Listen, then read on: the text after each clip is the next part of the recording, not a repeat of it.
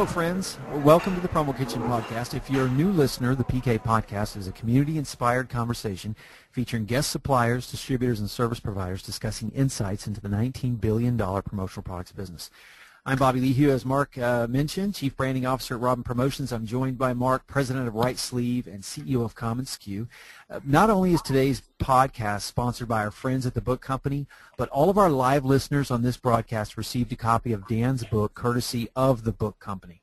We at Robin have been longtime customers and avid fans of the book company and the work they do. I can't recommend them high enough. You can visit their website at thebookco.com, and while you're there, check out the cool journals. Awesome company. Dan Pink is the author of five provocative books, including the long-running New York Times bestsellers A Whole New Mind and Drive. His latest book, To Sell is Human, is a number one New York Times business bestseller, a number one Wall Street Journal business bestseller, and a number one Washington Post nonfiction bestseller. Dan's books have been translated into 34 languages. He lives in Washington, D.C. with his wife and their three children. Welcome, Dan, to the Promo Kitchen community. Uh, it's great to be in the kitchen. we'll have to ask you your favorite recipe in a second, uh, yeah. Dan. But before we get to that, I, w- I wanted to say that I've been a been a fan of yours for uh, for quite some time. Really have enjoyed your books, uh, Drive in Thanks particular, and uh, To Sell is Human. Really changed my view as a salesperson, but also as a business owner. So I just wanted to give you that context before we started. But my question for you, Dan, as we start off here, is that I'm a small business owner. I've been a small business owner for the last 15 years, and I think I'm fairly representative of a lot of the people on this call and also in the industry. And I've seen firsthand how everyone in our organization is now truly engaged in sales. It's not just the salespeople. Uh, this includes everyone from the account team to customer service to production, and it's really amazing to see how everyone's come together and, and to, to be engaged in sales. So my question to you is, do you see this trend towards building more service-oriented sales teams as a true viable long-term reality in light of how long sales forces have been employed in aggressive and extroverted sales tactics for so many decades? Is this just a blip or is it the real deal? Uh, now, I'm pretty convinced it's the real deal. I think it's a really good question, and, and I, I think there are so many, so many, so many great insights in that in the question itself. I mean, one of the at a, at a broad level, one of the great insights is our resistance to extrapolate from our own experiences. So if you have individual small business owners, individual entrepreneurs who are experiencing these things, something, whether it's the phenomenon that everybody throughout their organization has some kind of sales function or ought to have some kind of sales function, or that somehow that the terms of business and the rules of the road have shifted a little bit, there's a tendency for people to think, oh, that must just, that must just be me. But one of the great things about building this kind of community is that people realize, hey, it's not just me. Mm. And and I think that's really a fact of life right now. That it, and let me unpack this a little bit. That we, we've done some. This book to sell is human has some interesting research. It's of the American workforce, um, and it shows that people on average are spending about 40% of their time on the job in what I like to call non-sales selling, convincing, persuading, influencing. Mm. And that's a lot of time. That's 24 minutes of every hour. And I think it's even more prominent amongst in, in smaller firms because smaller firms are, for, for two reasons. Number one, smaller firms are more are, are closer to the customer. Number two, smaller firms are less segmented by function. So um, s- smaller firms, you know, don't have everybody swimming in their in their own lane because they often don't have the luxury of having lanes. And so, I, and I think it's a permanent fact. I think it's a fact of life. And I think what's interesting about it is that the trend seems to hold even when companies grow and scale. Let me give you two quick examples of this. Uh, let's talk about, um, you know, these are um, small businesses by, by, a, by a different metric. Um, you know, small businesses compared to, say, large public companies. But there's a company I've written about called Atlassian, this Australian software company. Yep. Another company I've written about called uh, Palantir Technologies. Yep. Um, and uh, these are companies that uh, Atlassian has $100 million a year in sales, which to me is like much more than a small business, but in the grand scheme of things, much smaller than a public company. Yep. And uh, Palantir has $300 million a year in sales. So these things are at a far greater scope or scale than the traditional small business, and yet this company, let's take Palantir, with $300 million a year in sales. You know, that's, you know, it's over a quarter of a billion U.S. dollars in sales. Mm. Doesn't have any salespeople. Yeah. And when you ask these folks this question, they give answers very much like the one that was embedded in your question, which is, well, everybody's in sales, and therefore no one's in sales. Yeah. No one's in sales because everyone's in sales. And I, I really do think that this is becoming a much greater phenomenon in, especially in smaller firms, but even as smaller firms scale and grow larger. Dan, one of the myths that you help dispel in your book is the myth that extroverts make the best salespeople. Your book points out that neither extroverts nor introverts make the best salespeople, rather the ambiverts, those in the middle. What does this mean for those of us who are recruiting and training salespeople, and what types of skills do salespeople develop in light of being a better ambivert? Yeah, well, I mean, I think it's important to understand the research and how, and how much this goes against both um, conventional wisdom and conventional practice. I mean, if you look at the numbers, um, here's what it shows. Extroverts are more likely to get hired in sales jobs. Extroverts are more likely to get promoted in sales jobs. But the link between extroversion and sales performance has always been essentially non-existent. And so there's some interesting um, uh, there's some interesting research uh, from Adam Grant uh, that showed um, where, where, what, here's what he did. He measured the introversion extroversion scores of a sales force, uh, software sales force, uh, and then they went out. Then he measured how much they sold. So they knew who the introverts are. They knew who the extroverts are. And as, as you said, it turned out that strong introverts weren't very good salespeople. No surprise there. But it also turned out that strong extroverts they weren't much better. And the people who ended up doing best, as you say, are people who were ambiverts. That is, they were. This is a term that's been around since the 1920s, and it describes people who are somewhat introverted and somewhat extroverted. They're not on one extreme. And the reason these folks do better is that they're more, I mean, go back to the prefix ambivert. Think about ambidextrousness. They are, they can go left, they can go right. So they know when to push, they know when to shut up. They know when to um, talk, they know when to hold back. And it's really these folks, uh, Adam Grant's research shows, are the ones who end up being the most effective because they are more modulated, more more um, more that way. And, and, so, as for the question about hiring, you know, I'm I'm a little bit skeptical of personality assessments as a way to hire, um, just because I, I don't think that they have a huge amount of predictive value. So I'd hate to say give everybody a test and take and hire the ambiverts and not the inter- strong introverts or extroverts. But I actually don't even think you need to do that for a practical reason. Um, if you look at the distribution of introversion, and extroversion in the population, hmm. what it shows is that most of us are ambiverts. Um, yeah. A few of us are very strong introverts. A few of us are very strong extroverts. But most of us are kind of in the middle. And so I think the real lesson of this research is that to be effective at sales, you don't have to be a kind of stereotypical backslapping, glad-handing, super gregarious kind of person. I think the people who do the best at it are the people who are kind of in between, and the way to get better at it is not to be more like that super extroverted, gregarious guy, but to be a little bit more like yourself. Hmm. You, you, know, I, I, just wanted to throw in a sub point there, Dan. I think it's really interesting. Uh, B- B- uh, Bobby and I are quite involved, uh, as well as a number of other people in Promo Kitchen, speaking about social media.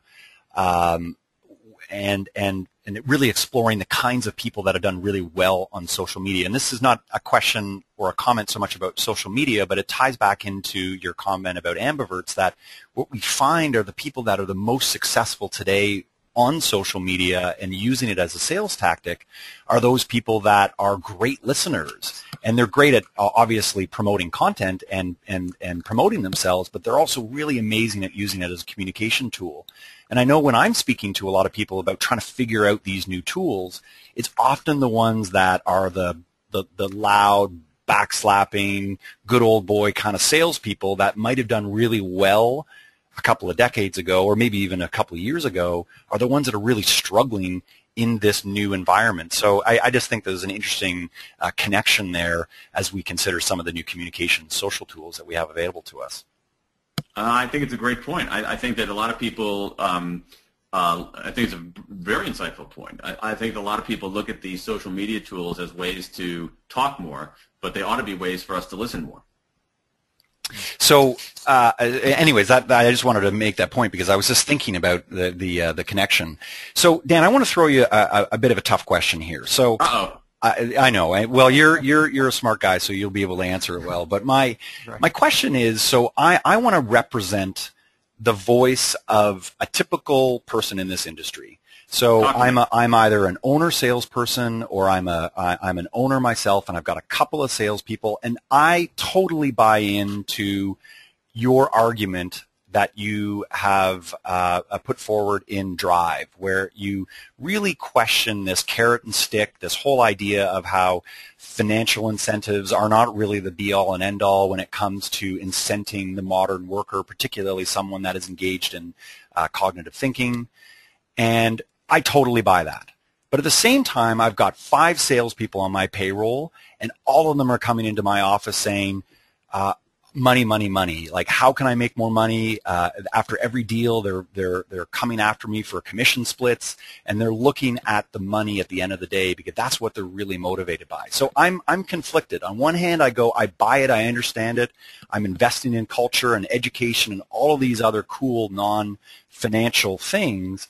But at the end of the day, I still have a lineup out my office of people that are saying, "Show me the money." Show me the, the, the commission split. So how do I reconcile that and apply that to my day-to-day small business reality? Great, great question. All right, so let me can I let me take a couple steps back to um, give you a give your listeners a little bit more of the context because I think there's a little bit of um, when we bring money into the situation, uh, even when we talk about it, it, what's really important to understand is that the problem with some of these kinds of rewards is not the money per se. Um, money just gives us something to latch onto, but it's not the money per se. So let me just set this out and, and make it clear. Um, here's what the research shows very clearly. There's a certain kind of reward that we use in organizations, of which, and, and, and sales commissions are in some ways the classic kind of this reward. I call it an if-then reward. If you do this, then you get that. If you do this, then you get that. It's a controlling contingent reward. Here's what the research shows pretty clearly. If-then rewards are actually effective for certain kinds of tasks, for um, uh, routine, algorithmic, straightforward kinds of tasks where you're following a recipe. Could be with your head, could be with your back. Uh, you're turning the same screw the same way on an assembly line. You're following a discrete process. You're crunching numbers to get to a specific right answer. So again, it's very important to understand that, that if-then rewards are actually effective for that kind of work. Right. Okay? Right. However, if-then rewards are not effective for more complex, creative, conceptual work, work that requires more judgment, creativity, uh, discernment, and so forth. So that's what's really important. So, so let's forget about money for a second and focus. The problem isn't the money. The focus is the if-thenness. Now, here's the thing. If your sales force is doing work, is, is involved in basically purely transactional sales, yep. where it's a distinct, discrete process, where there isn't a lot of creativity, where there isn't a lot of judgment, then I actually think that the research shows pretty clearly you should use if-then rewards. Okay? Now, the downside of that is that if your sales process, if you, what you're selling, if the functions of these salespeople are purely routine, algorithmic, and transactional, yep. I think you're probably making a big mistake. Yep. Uh, yep. That you're either in the wrong business or you're in a business with very thin margins or you're in something where you actually don't need that dedicated sales force. Yep. But leaving aside that strategic question, if the functions that you're trying to motivate are routine algorithmic functions, if then rewards are effective. They're not necessarily the most effective. They're not necessarily the only way to do things. But if you want to be honest and look at the research and the evidence, it shows you can use if-then rewards for that kind of stuff. So that's what that, that's what's important. So it's not a, so that's a big part. The other thing, let's talk. So let me get that out of the way first. Now let's talk about money. Money matters. Yep. The research doesn't say that money mat doesn't matter. Money matters a heck of a lot, mm. uh, but it matters in a slightly different way. Um, the, the thing is, is that you've got to pay people enough. If you don't pay people enough, uh, you're not going to get motivation. Yep. And r- really, in many cases, money is a way for people to assess fairness. Not in every way, but it's a way for people to assess fairness.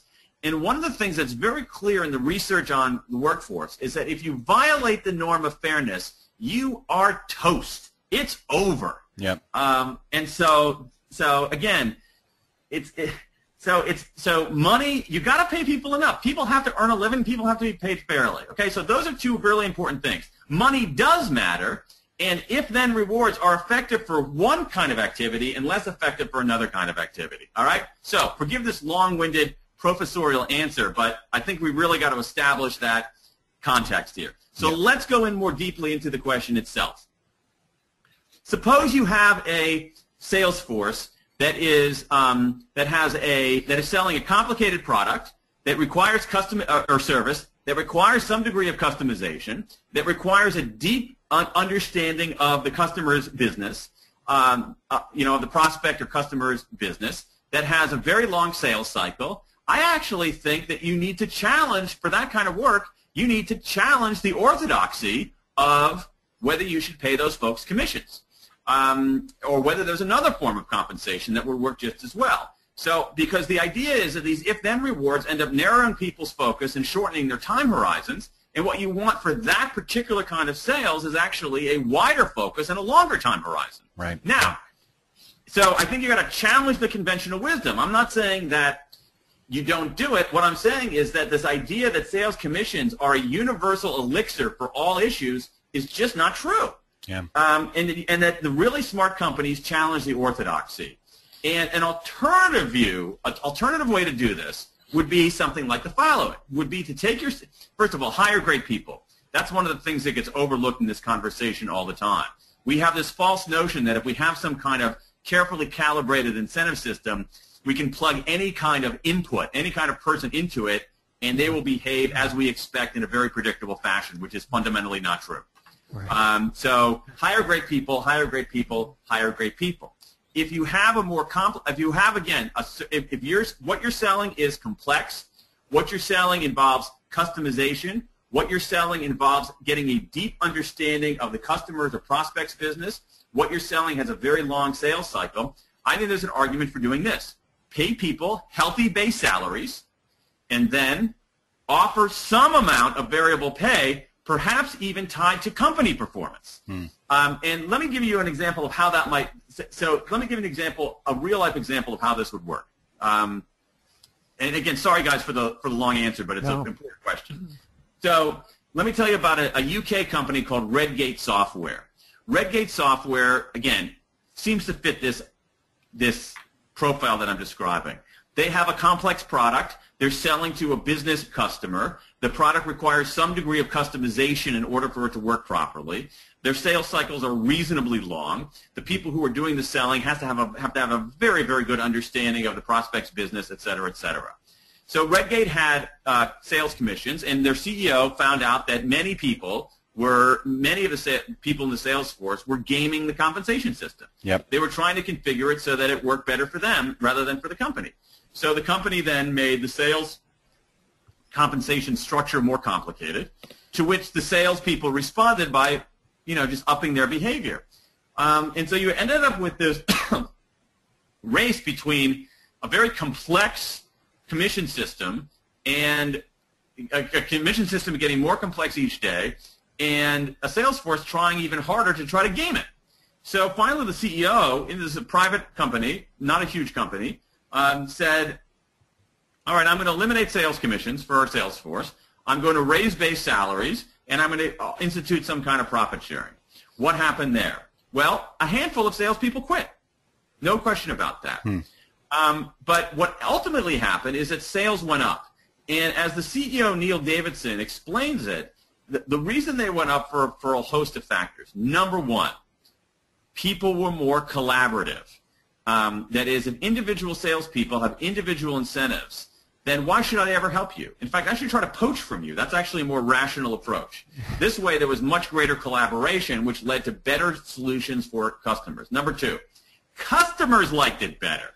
Customers liked the idea that these salespeople weren't trying to ring up a big total to get a commission, but were actually trying to provide insights to help them on their business. The other thing which your question goes to, the other thing that, that ended up is that Neil and his leadership team ended up with a lot more time on their hands because, as you're suggesting, they ended up spending a lot less time uh, litigating the commission systems, figuring out how to split commissions, hearing grievances. Oh, I got screwed on that, and he got an over. He got too much of an advantage on that, and that freed up their time to do other things. So, so my point is that again, just to try to wrap up this very large package here, Go back to first principles.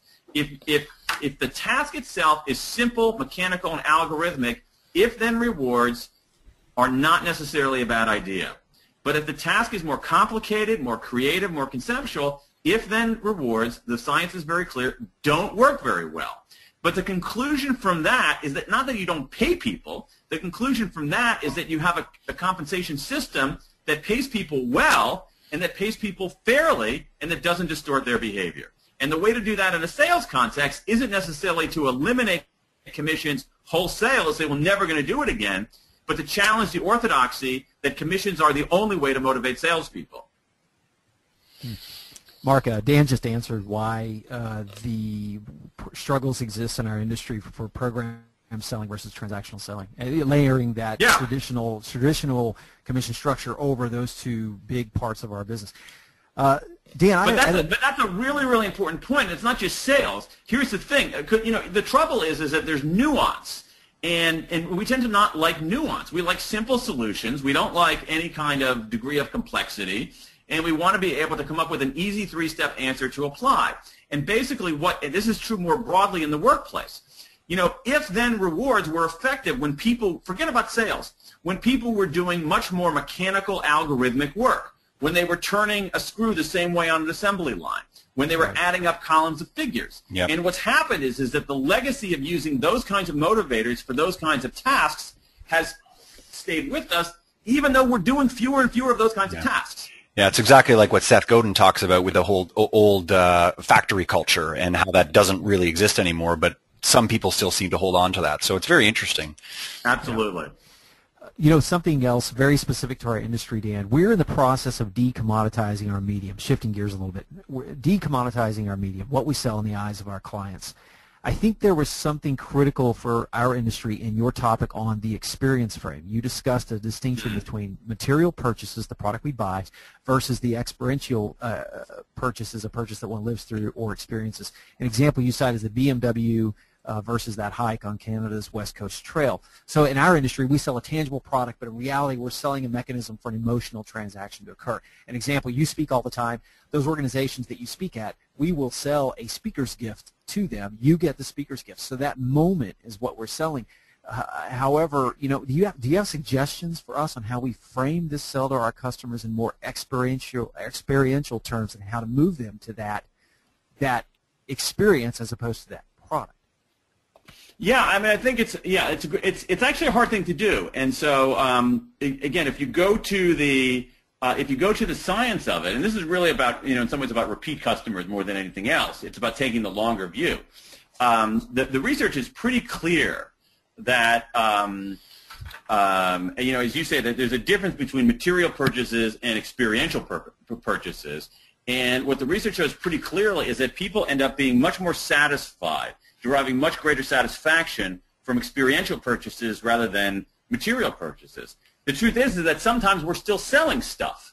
And so what you have to do is you have to look for ways is like, why, why is my stuff, whether it's a, a speaker gift, whether it's a, an automobile, whether it's a garden hose, um, how do you change the frame around that, the context around that, to think about that as an element in an experience rather than simply a freestanding item itself? That's a, that's actually a, a, pretty sophisticated cognitive move, but I think that it's I think that it's really um, important. And, and and and the research is pretty clear that framing a sale in these experiential terms is more likely to lead to dissatisfied customers and repeat business. So what you have to do, I think, and it's a difficult thing to do, it requires practice, is take a step back if you're selling a product, if you're selling a physical item, and say, how is this item part of the buyer, the prospect's experience? And talk about the experience of using it, uh, of actually integrating that, that product into one's life, rather than about the collection of atoms that is the product itself. Yeah. Um, again, there's not a.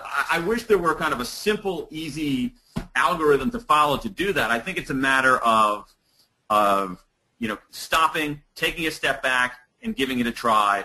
Stopping, taking a step back, and giving it another try, and, and having it become a more instinctive part of your repertoire. The truth is that good salespeople have always done this in a way that's kind of subconscious, um, and the, the evidence now is bearing out that it works really well. And for those listening that haven't read through, the five whys can probably help you get to that experiential versus product. Uh, Dan, sure, sure, yeah. Uh, uh, Dan, I just wanted to do a, a, quick time check. So we're, we're, at about 225 right now. Are you okay for one more question uh, before we jump into some uh, a couple audience member questions? I just want to make sure you're okay with that. Okay, cool. I mean, hey, we could stay here all day. So, so my, I, have got a question about the the the impact of uh, the internet on our business, and I know that this is something that is top of people's minds within this industry, and I think a lot of us. Um, sorry, I'll, I'll I'll start again. I am curious uh, to get your perspective on how this industry could be disrupted by technology in the next five to ten years. And I'll give you a little bit of context. If you look at the travel business, a lot of people would draw parallels between the travel business and the promotional products business in that there are suppliers, there are distributors, and there are end users that are looking to purchase what is deemed to be a commodity. And uh, in the old days, you could go from one travel agent to the other and look at the best price on a flight from Chicago to New York, and boom, there you go. Uh, as we saw with Travelocity and Expedia, almost overnight they completely disrupted that market and put travel agents out of business, with the exception of the people at the very high end. Do you see the promotional products industry, uh, an industry almost the same size uh, and, and very similar in terms of makeup, going the same way? And the one thing I will say is that so far, it's not really going the same way the internet businesses so far at the present are certainly gaining ground, but not they're certainly not the the the the majority. Or they certainly don't make up the majority of the of, of the industry. And so I'm curious, in the next five to ten years, are we a sitting time bomb, or if we apply all the principles in your book, we'll be fine? uh, well, I think the answer to that question, like the answer to just about every question in life, is it depends. um, um, you know, it, it, it, could go either way, and it really goes to one of the distinctions that you guys were drawing earlier on, which is, you know, are you? To me, it's a difference between between uh, selling something that's a commodity and selling something that's not a commodity. Uh, if you're selling if you're selling uh, commodity um, if you're selling commodity products, uh, then I think that you have a problem. That the internet could actually eat your, eat your lunch. So if all you're doing is is if, if you're if what you're doing is saying we we are in the business of putting uh, custom lettering on pencils, and uh, you know, so it says welcome to Acme Conference 2013 on pencils. Um, that's pretty much a commodity, and in that case, people are going to be shopping for the lowest price for that commodity. Yep. And they might be able to get it from an internet site because, uh, you know, an internet vendor because that internet vendor might have greater economies of scale, doesn't have has less overhead than a you know traditional kind of company. Uh, and so I think that the solution to that is not to be in the commodity business and to, to move, you know, to uh, forgive me for using a management consultancy phrase, but to move up the value chain and offer promotional products that are much more surprising, much more awesome, much more unique, much more customized, and try to give people something they, they, didn't know that they were missing. Yep. Um, so if you're in the model, so if you're in the business of selling, you know, in uh, pencils with the name of the conference on it, I think you're in big trouble. Um, I, I, would rather buy from an internet company than for, uh, at a lower price than from someone doing the exact same thing at a higher price. Yep. Uh, what I think you need to do is you need to be able to understand your customer's business inside and out understand what is going to be the perfect promotional product for that particular company or that particular industry, offer a suite of products that no one else has, that, um, and constantly push the boundaries of of what promotional products are. I think in that case, you're going to be perfectly insulated from pressure from the internet. It's it's like Dan, you, you, know, you've taken a page right out of the textbook of all the uh, the the, uh, the, modern sales theories that have been applied in this industry. So you're absolutely bang on. And it's certainly, I think, music to a lot of the people's ears on this call that uh, I think have struggled with these issues. But I think many people have uh, uh, come out the other side and are certainly. Yeah, I mean, it's, I mean, again, as you say, it's not, it's not, it's not, it's not brain surgery here. The thing is, if, if you're if you're selling a commodity product, a commodity of any kind, it could be a commodity service Yep. Uh, you know, a non-contested divorce. Uh, it could, you know, a commodity product, uh, uh, uh engraved pencils. If, you, if you're in any kind of commodity, uh, if you're selling a commodity, then you're inevitably um, competing on price. Yep. And competing on price over the long haul is a downward death spiral. So I, I want to, uh, uh, Dan, I want to jump in. fine a point on it. Yeah. Oh, sorry. We should probably take some questions. Yeah, so I uh, th- th- there's a couple of great questions here uh, that uh, if we maybe spend a, a couple of minutes on. A, a great question here uh, uh, that's coming from someone who's asking about um, the concept of elasticity in today's workers, or the idea of flexibility. And here's the question. Um, this particular person says, uh, the idea that today's workers need elasticity in order to succeed makes sense to me, at least for mid to senior positions. But not all of my employees appear to be intellectually or emotionally capable, or perhaps interested in improving their elasticity.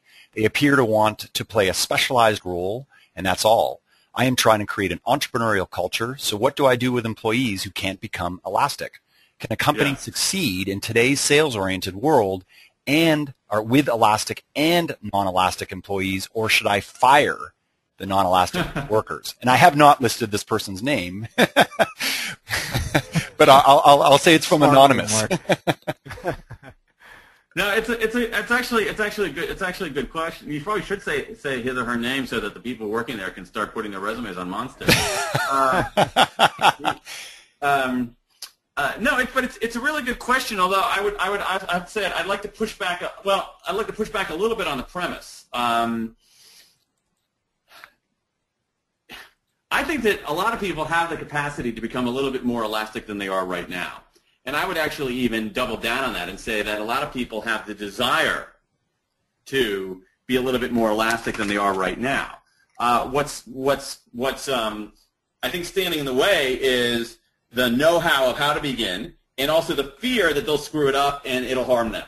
And so I think the way to mitigate that is is twofold. One, um, you know, I think that you should be looking for some degree of elasticity when you hire uh, Mr. or Ms. X, um, and that uh, that should be one of the criteria you look at when you bring people on, so you're not forced to provide it entirely on your own. But recognizing, as you say, that people come at people arrive at this at different levels of development, different levels of elasticity on their own. Um, you know, the way to make pe- the way to bring people along is not to say, okay, this person is you know completely segmented. This person only knows how to do one thing, and I can, but but I can offer a series of a, a couple of simple interventions that will make this person you know as elastic as Gumby and being able to stretch across any boundary whatsoever. Yeah. Uh, I, I think that's a I think that's a fool's errand. Uh, but I think what you can do, and something that we discount in management and leadership all the time, is the importance of small wins. Uh, I think there's almost always something that you can do. There's almost always okay. It's almost always true that you can do one small thing to get people to be a little bit more elastic. Um, it, I think there's always one small thing you can do in any kind of realm. So maybe you have someone who is in, um, maybe you have someone who is in accounting, and you want to make that person uh, a little bit more elastic. And that person is a dedicated accountant, but that person has kind of accountant blinders on. Maybe one small thing you can do is to say, listen, Fred or Jane, whatever, you know, or Jose, Maria, whatever your name is, uh, maybe you should have that person work one day, one day, uh, taking calls from customers Yep. um, to sort of get them a little bit out of their comfort zone, to loosen them up a little bit. And I think small steps like that can start getting people. You know, if you if you have somebody who's really good, dedicated performer, um, I think you want to keep them around, and getting some small steps, some small wins can begin to uh, limber them up a little bit. And I, and I think you'd be surprised by how um, that, that that people are actually more willing to do this than you expect. What their what their their their lack of willingness is actually a fear of failure and the consequences of failure. And so if you can somehow uh, make them understand, say, listen, I'm not setting you up for a fall. I'm not trying to make you do things that you stink at. What we're going to try to do is we're going to take one step out of your comfort zone to limber you up a little bit and, and see how you do. And I think people end up surprising themselves and surprising their bosses. Yep.